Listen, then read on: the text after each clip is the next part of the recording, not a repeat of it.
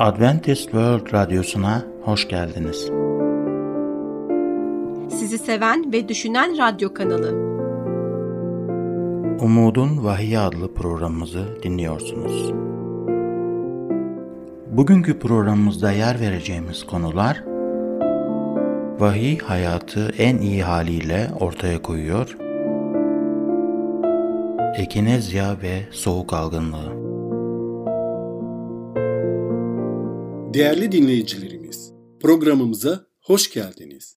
Geçen sefer bedenlerimizi korumanın ve onları Tanrı'nın yücelliği için iyi durumda tutmanın yollarından bahsetmiştik. Bugün aynı konuyla devam edeceğiz. Bu konuda aklınıza takılan her türlü soruyu yanıtlamaktan mutluluk duyacağımız için lütfen WhatsApp numaramız olan artı 357 99 786 706 üzerinden bize yazın. Kutsal kitap İsa'nın yaptığı şarabın aslında saf ve taze üzüm suyu olduğunu belirtir. Şölenin sahibi İsa'nın suyu şaraba çevirdiğini bilmiyordu. İsa'nın yaptığı suyu tattığında damadı çağırdı. Yuhanna 2.10'da kutsal kitap bize şöyle söylüyor. Bakın ne diyor. Ve ona herkes önce iyi şarabı çok içtikten sonra da kötüsünü sunar dedi. Ama sen iyi şarabı şimdiye dek saklamışsın dedi. İsa bu insanların içmesi için fermente sarhoş edici alkolü şarap yaratmadı. Bu söz konusu bile değildi. Kutsal kitap iyi şarabı yarattığını söyler ve iyi şarap nedir? Fermente edilmemiş bir şaraptır. Rabbimiz onlara enerji verecek kadar tatlı, muhteşem bir şarap yarattı beyinlerini yok etmeye katkı sağlamadı. İsa asla insanların zihinlerinin kontrolünü kaybetmesine neden olacak bir şey bir saniye için bile yaratmaz. Bunu yapmaz. İnsanların ruhani hayatını mahvedecek tek kişi biliyoruz ki şeytandır. Tanrı Mesih'in ikinci gelişine hazırlanırken zihnimizi açık tutmamız için bizi çağırır. Otomobil kazalarında önde gelen ölüm nedenlerinden biri alkoldür. Hiç kimse içtikten sonra sürücü koltuğuna binmez. Çünkü öyle yaparsa öleceğini veya başka birini öldüreceğini bilir. Kötü olan tarafından aldatılmışlardır. Özgür olmanın tek bir yolu vardır ve bu da bedenlerimizi İsa'ya vermek ve ondan başarılı olma gücü istemektir. Tanrı bize bol bol sağlık vermeyi vaat ediyor. Eski ahitte Tanrı eski halkına harika bir söz vermişti ve bunu Musa peygamber bize Mısır'dan çıkış kitabında 15. bölüm 26. ayette yazdı. Ben Tanrınız Rabbin sözünü dikkate dinler, gözümde doğru olanı yapar, buyruklarıma kulak verir, bütün kurallarıma uyarsınız Mısırlılara verdiğim hastalıkların hiçbirini size vermeyeceğim dedi. Çünkü size şifa veren Rab benim. Tanrı diyor ki alkol, tütün, uyuşturucu, cinsel ahlaksızlık ve zararlı beslenmeden kaynaklanan pek çok hastalığa yakalanmanızı istemiyorum. Tanrı seni iyileştiren Rab benim der. Yani Tanrı sağlıklı olmanızı istiyor. Mezmur 105-37'de oymaklarından tek kişi bile tökezlemedi. İsrailoğulları Tanrı'nın sağlık planını izlediklerinde Mısırlıları etkileyen ve hastalıklarından kurtulmuşlardı. Mısır mumyaları üzerinde yapılan araştırmalar Tanrı'nın sözünü doğruluğunu kanıtlamaktadır. Tıp araştırmacıları Mısırlıların sağlık uygulamalarını değerlendiklerinde antik dünyadaki sağlık durumu ve hastalıklarla ilgili bazı şaşırtıcı sonuçlara vardılar. Mesela Mısır Fıravun Ramses II üzerinde bir otopsi yapıldı. Otopsi atar damarların neredeyse hepsinin tamamen tıkanmış olduğunu gösteriyordu. Muhtemelen ağır bir kalp krizinden ölmüştü. İngiliz bir araştırmacı olan Doktor Rosalie David, İngiltere'nin Manchester şehrindeki Manchester Üniversitesi'nde Mısır mumyaları üzerinde çok sayıda otopsi gerçekleştirdi. Bu araştırmada Mısırlıların da bugünkü Batı toplumuyla aynı hastalıklara sahip olduğunu keşfetti. Doktor Claudi Rofis 14 bin mumya üzerinde röntgen çekti. Mısırlıları kalp hastalığı, kanser, artrit, obezite, yüksek kan basıncı, romatizma, cinsel yolla bulaşan hastalıklar nedeniyle ölmüşlerdi. Peki neden? Çünkü kutsal kitabın sağlık planına uymuyorlardı. Kutsal yazılara uygun diyet ne olmalı? Kutsal kitap en iyi diyeti seçmek konusunda bizlere herhangi bir yardım sunar mı? Kesinlikle evet. Bu konu diyet olduğunda Tanrı'nın verdiği sağlık ilkeleri nelerdir? Yaratılış 1. bölüm 29. ayette şöyle diyor. İşte yeryüzünde tohum veren her otu, tohumu meyvesinde bulunan her meyve ağacını size veriyorum. Bunlar size yiyecek olacak. Tanrı insan ırkını yarattığı zaman onlara meyvelerden, yemişlerden, tahıllardan ve sebzelerden oluşan muhteşem bir diyet verdi. Cennet bahçesindeki diyet vejeteryan bir diyetti. Tanrı Adem ve Havva'ya cennet bahçesindeki etli yiyecekler vermedi. Adem öğle yemeği için cennet bahçesinde hayvanları öldürmedi. Tanrı'nın arzusu Adem ve Havva yaratılış kitabında verilen orijinal diyete göre uzun ve bolca yaşamalarıdır.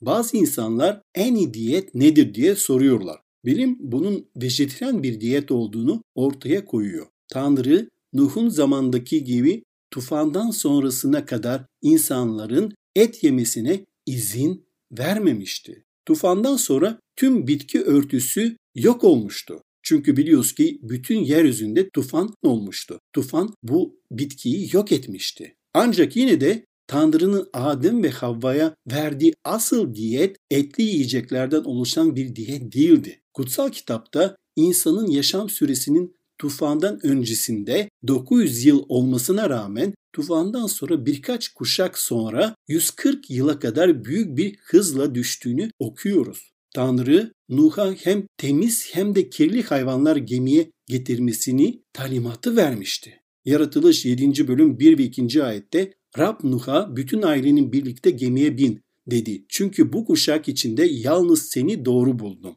Yeryüzünde soyları tükenmesin diye yanına temiz sayılan hayvanlardan erkek ve dişi olmak üzere yedişer çift, kirli sayılan hayvanlardan birer çift, kuşlardan yedişer çift al dedi. Tanrı temiz ve kirli olmak üzere iki tür hayvan olduğunu söyledi. Adem ve Havva günah işlemeden önce Tanrı onlara vejeteryan bir diyet vermişti. Tufan zamanında Tanrı et yemeye izin verdi. Ama temiz ve pis arasında da bir ayrım yaptı.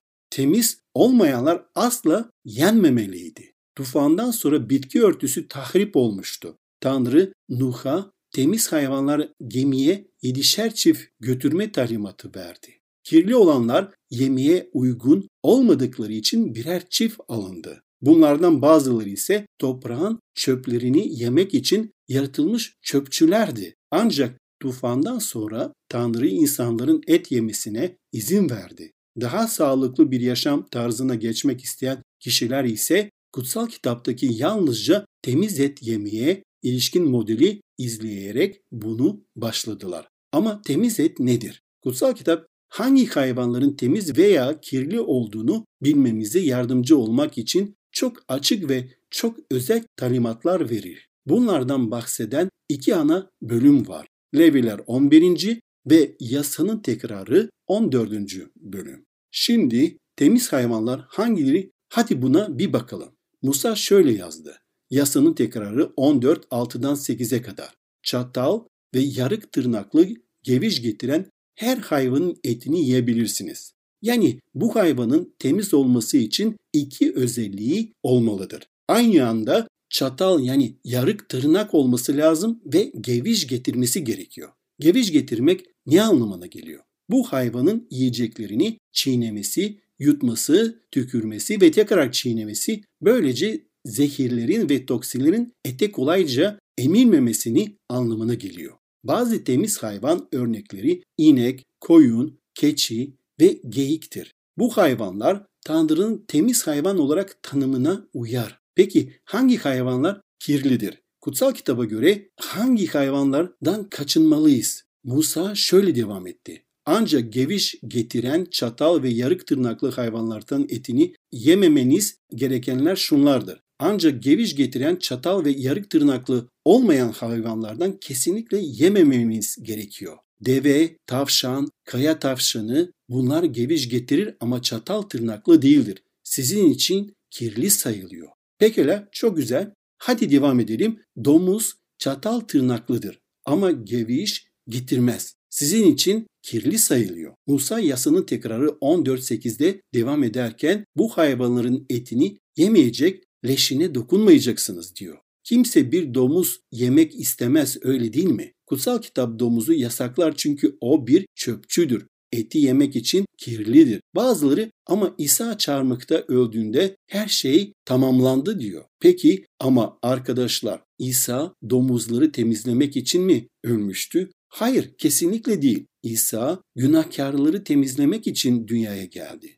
Domuz çarmıktan önce sağlıksız, çarmıktan sonra da da sağlıksız olarak kaldı. İşte hatırlamamız gereken bir ayet. Mezmurlar 84 11'de şöyle diyor. Çünkü Rab Tanrı bir güneş bir kalkandır. Lütuf ve yücelik sağlar. Dürüstçe yaşayanlardan hiçbir iyiliği esirgemez. Domuz eti tüm etler arasında en yüksek kolesterol kaynağına sahip ettir. Domuz eti iyi olsaydı Tanrı bizi ondan alıkoymazdı. Ama iyi olmadığından bizlere onu yemeyin diyor. Peki ama neden? Bu nedenleri sıralamamıza izin verin. Devam etmeden önce bu konuyla ilgili herhangi bir sorunuz olması durumunda WhatsApp numaramız olan artı 357 99 786 706'yı hatırlatmak isterim. Nedenlere gelelim. Neden domuz eti yememeliyiz?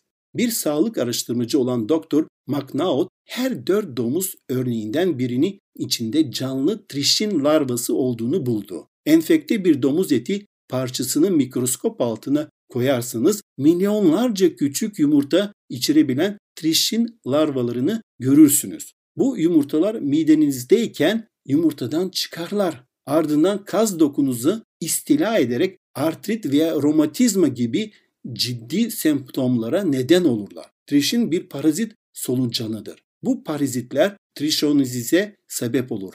Bazıların ama o kadar sıcak bir şekilde pişiriyoruz ki hepsi ölüyorlar dediklerini duyar gibiyim. Canlı larvalar yerine ölü trişin larvaları yediğimizi bilmek bize daha fazla rahatlık veriyor mu? Bugüne kadar domuz etini yeterince pişirdiğini düşünerek pek çok insan trişonozise hastalığına yakalanmışlardır. Arkadaşlar lütfen Tanrı'yı takip etmeyi tercih edelim. Çünkü o bizler için en iyisini biliyor. İştahımızı kontrol etmeyi öğrenebiliriz. Yemek için yaşamak yerine yaşamak için yiyebiliriz. Filipliler 3.19'da şöyle diyor kelam. Onların sonu yıkımdır. Tanrıları mideleridir. Ayıplarıyla övünür, yalnız bu dünyayı düşünürler. Peki çok Hristiyan gerçek meseleyi anlamıyor. İsa'yı seviyorlar ama aynı zamanda ne dediğin umurunda değil. Tanrım ne istersem onu yiyeceğim diyen bir tavra sahipler. Gerçekten bir isyan içindeler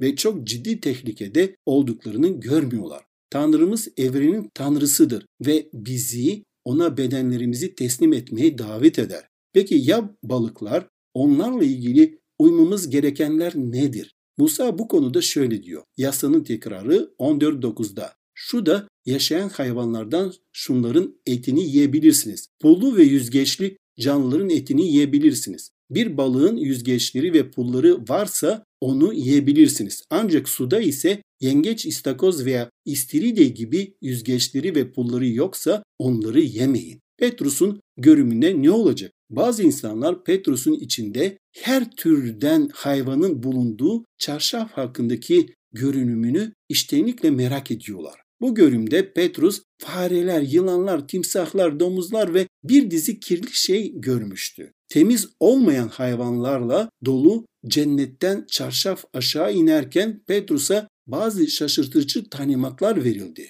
Elçiler işleri 10 ve 13 ve 14. ayetler. Bir ses ona kalk Petrus, kes ve ye dedi. Petrus'un kafası karışmıştı. Yoksa Tanrı fareleri, domuzları, yengeçleri ve timsahları yememiz gerektiğini mi söylüyordu? Ama Petrus asla olmaz ya Rab dedi. Hiçbir zaman bayağı ya da murdar herhangi bir şey yemedim. Bazı vaizler size bu görümün istediğiniz her şeyi yiyebileceğiniz anlamına geldiğini söylemeye çalışacaktır. Ama Petrus bunu kesinlikle böyle anlamadı. Onları yemedi. Aslında yemeği reddetti. Petrus bu olayın anlamının Tanrı ona bu görümün gerçek anlamını açıkladığı zaman anladı. Tanrı Petrus'a Yahudi bir Hristiyan olarak Yahudi olmayanları kirli saymaması gerektiğini ve onlara kutsal kitap ile ulaşabileceğini söylüyordu. Petrus öğrencilerin geri kalanına bu görümün anlamını şu şekilde açıkladı. Elçiler İşleri 10.28'de şöyle diyor kelam. Oysa Tanrı bana hiç kimseye bayağı ya da murdar dememem gerektiğini gösterdi. Elçiler İşleri 10.34 ve 35'te o zaman Petrus söz alıp şöyle dedi. Tanrı'nın insanlar arasında ayrım yapmadığını ama kendisinden korkan ve doğru olanı yapan kişiyi ulusuna bakmaksızın kabul ettiğini gerçekten anlıyorum. Bu domuzları, yılanları ve fareleri yemememiz gerektiğini dair bir görüm müydü? Tabii ki hayır. Bu görüm ırkların birbiriyle uyumu hakkında bir görümdü. Tanrı'nın bütün ulusları tek bir kandan yarattığını hatırlatan bir görümdü farklı geçmişlere sahip insanlar arasındaki ön yargıyı karşı olan bir görümdü. İnsanlar bunun kirli hayvanları yememeye dair bir görüm olduğunu söyleyebilir. Ancak aslında Tanrı Petrus'un tüm insanları İsa Mesih aracılığıyla kabul etmesi gerektiğini göstermek için kirli hayvanları örnek olarak kullandı. Belki bunları duyduktan sonra alkol, tütün, kirli yiyecekler veya uyuşturucularla mücadele ediyorum diyebilirsiniz. Tanrı'nın çağrısını duyuyorum. Ne yapabilirim diyebilirsiniz. Bunlara karşılık İsa size şöyle diyor. Size muzaffer ve refah dolu bir yaşam sürmeniz için güç ve kudret vereceğim. İşte bize yok eden alışkanlıklardan vazgeçmenin hayati ilkesi. Yuhanna 15.5 şöyle diyor. Çünkü ben olmadan hiçbir şey yapamazsın. İlk olarak şunu unutmayın. Mesih olmadan sigarayı bırakamazsınız. Mesih olmadan alkolden vazgeçemezsiniz. Mesih olmadan kirli yiyeceklerden vazgeçemezsiniz. Mesih olmadan ruhunuzda öfkelenen ve sevdiğiniz insanlarla ilişkili bozan şehvetten vazgeçemezsiniz. Yani özetlemek gerekirse benimseyebileceğimiz iki hayati ilke var. İlk ilke Mesih olmadan hiçbir şey yapamazsınız. İkinci ilke ise Mesih'le her şey mümkündür. Filipiler 4.13'te şöyle diyor. Beni güçlendiren aracılığıyla her şeyi yapabilirim diyor. Sigarayı bırakmak dışında her şeyi Mesih aracılığıyla yapabilirim demiyor. Ya da uyuşturucu, alkol ve kirli yiyeceklerden vazgeçmek dışında her şeyi İsa aracılığıyla yapabilirim demiyor. Hayır, İsa olmadan hiçbir şey yapamayacağımızı söylüyor. İsa sana şu anda da bana gel ve sigaranı benim ellerime bırak. Alkol bağımlılığını benim ellerime bırak diyor. Yıkıcı bir ilişki içindeysen hayatınızı benim ellerime bırakın. Vücudunuzu uyuşturucuyla taciz ediyorsanız onu Rabbin ellerine bırakın. Aşırı yiyorsanız, iştahınızı kontrol edemiyorsanız onu da Rabbin ellerine bırakın. İsa sevgiyle size şunu hatırlatıyor. Birçok mucize yarattım. Kör ve sakat insanları kurtardım. Ve her şeyi teslim ettiğinizde hayatınızda mucizeler yaratacağım. Tanrı kendi yaşam tarzının en iyisi olduğunu dahi dünyaya tanıklık etmek için koruyacağı bir grup insanı topluyor. Peki siz bugün Tanrım sana hayatımı, bedenimi teslim etmek istiyorum. Şimdi her şeyi sana teslim etmek istiyorum demek istemez misiniz? Eğer isterseniz lütfen benimle birlikte dua edin. Bugünkü bölümle ilgili herhangi bir sorunuz varsa ya da sağlıklı bir yaşam tarzına sahip olmak istiyorsanız veya özel bir duaya ihtiyaç duyuyorsanız lütfen hiç çekinmeyin ve hemen bize WhatsApp numaramız olan artı 357 99 786 706'dan veya e-mail adresimiz olan radyo.umuttv.org adresinden ulaşın. Sizi bekliyoruz. Bugünkü konumuzun sonuna geldik. Şimdi sağlıkla ilgili konumuzla programımıza devam edeceğiz. Bizi dinlemeye devam edin. Görüşmek üzere.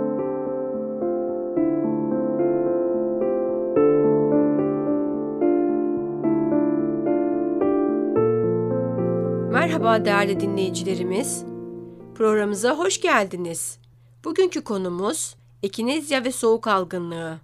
Değerli dinleyicilerimiz, soğuk algınlığı sıkıntı verse de genellikle iyi huylu ve sınırları olan bir hastalıktır. Rinovirüsler olarak bilinen bir grup virüsten kaynaklanır. Tıkalı ya da akan burun, tıkalı kulaklar ve hapşırma gibi iyi bilinen semptomlarının yanı sıra çok yaşlı, çok genç ve kronik hastalıkları olan ya da bağışıklık sistemleri zayıf olan bireylerde önemli tıbbi semptomlara ve de sonuçlara neden olabilir. Konumuza devam etmeden önce konumuza dair herhangi bir sorunuz olursa diye WhatsApp numaramız olan artı 357 99 786 706'yı sizlere hatırlatmak istiyorum. Görülme sıklığı arttığından dolayı soğuk algınlığı toplumsal açıdan önemli bir hastalık haline geldi. Şimdiye kadar çeşitli geçmişlere sahip insanlar tedavi olarak kullanılabilecek bir şeyler bulmak umuduyla çeşitli haplar ve ilaçlar önerdiler. Nobel Barış Ödülünü 1962'de kazanan ünlü kimyager Linus Pauling, soğuk algınlığı için hem önleme hem de tedavi yöntemi olarak büyük dozlarda C vitamini önermişti. Bu iddialar klinik ortamda hiçbir zaman kanıtlanmamış olsa da birçok insan hala soğuk algınlığı için bazen tehlikeli derecede yüksek dozlarda C vitamini kullanıyorlar ve bunun soğuk algınlığı için bir tedavi olduğuna inanıyorlar.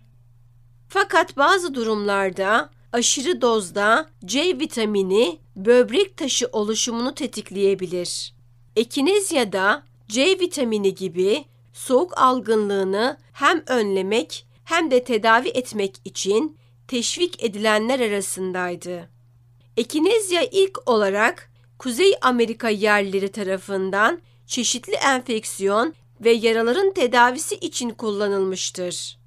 Bu ekinezyalı karışımlar 19. yüzyılda soğuk algınlığı tedavisi olarak popülerlik kazanmışlardır. 1960'lardaki gıda takviyesi patlaması Ekinezya'nın Amerika Birleşik Devletleri ve Avrupa'da soğuk algınlığının bir çaresi olarak tekrar popüler hale gelmesine neden olmuştur. Fakat Ekinezya'nın soğuk algınlığında gerçekten işe yarayıp yaramadığı sorusu hala sorulmaktaydı. Bunun üzerine Ekinezya'nın etkili olup olmadığını değerlendirmek için başta Avrupa'da olmak üzere bir dizi klinik çalışma gerçekleştirildi. Fakat bu çalışmalar esas olarak ekinezyalı karışımları üreten endüstriler tarafından destekleniyordu ve araştırmalar sonuçların sadece plasebo ile ilgili değil, bilimsel olarak sağlam kanıtlara sahip olduğundan emin olunması için yeterince özenli bir şekilde gerçekleştirilmedi. Ekinezya'nın bağışıklık sistemi üzerinde daha spesifik bir etkiye sahip olabileceği ve bağışıklığa yardımcı olabilecek maddelerin salınımını uyarabileceği düşünülüyordu. Ne yazık ki bu varsayılan etkiler test edilen koşulların klinik sonuçlarını değiştirmiyordu. 2002 ve 2004 yılları arasında ise dikkatlice tanımlanmış ekinezya ilaçlarının rinovirüs enfeksiyonlarına ve soğuk algınlığı semptomlarına karşı gerçekten etkili olup olmadığını test etmek için kontrollü, rastgele bir klinik araştırma yapıldı. Bu araştırma etraflıca ve detaylıca tasarlanmış bir araştırmaydı. Öyle ki çıkarımların doğru olabilmesi için yeterince sayıda denek yani insanlar kullanıldı. Çalışmaya dahil edilen diğer yönler ise rastgeleleştirme yani hastalardaki seçim idi. Bir gruba plasebo yani aslında hiçbir etkisi olmayan ilaçlar verildi. Bir gruba ise ekinezyalı karışımlar. Fakat gönüllüler hangisinin hangisi olduğunu bilmiyorlardı. Bu yöntem çalışmanın sonuçları ne olursa olsun çalışmanın saf kanıta dayanmasına ve oldu bittiye getirilmemesini sağlıyordu. Gönüllüler virüse maruz bırakıldılar ve ekinezyalı karışımlarla yapılan tedavi ile plasebolu karışımlarla yapılan tedavi birbirleriyle karşılaştırıldılar. Semptomlar değerlendirildi. Bağışıklık izlendi ve ekinezya özü aktif maddelerin varlığından emin olmak için dikkatlice analiz edildi.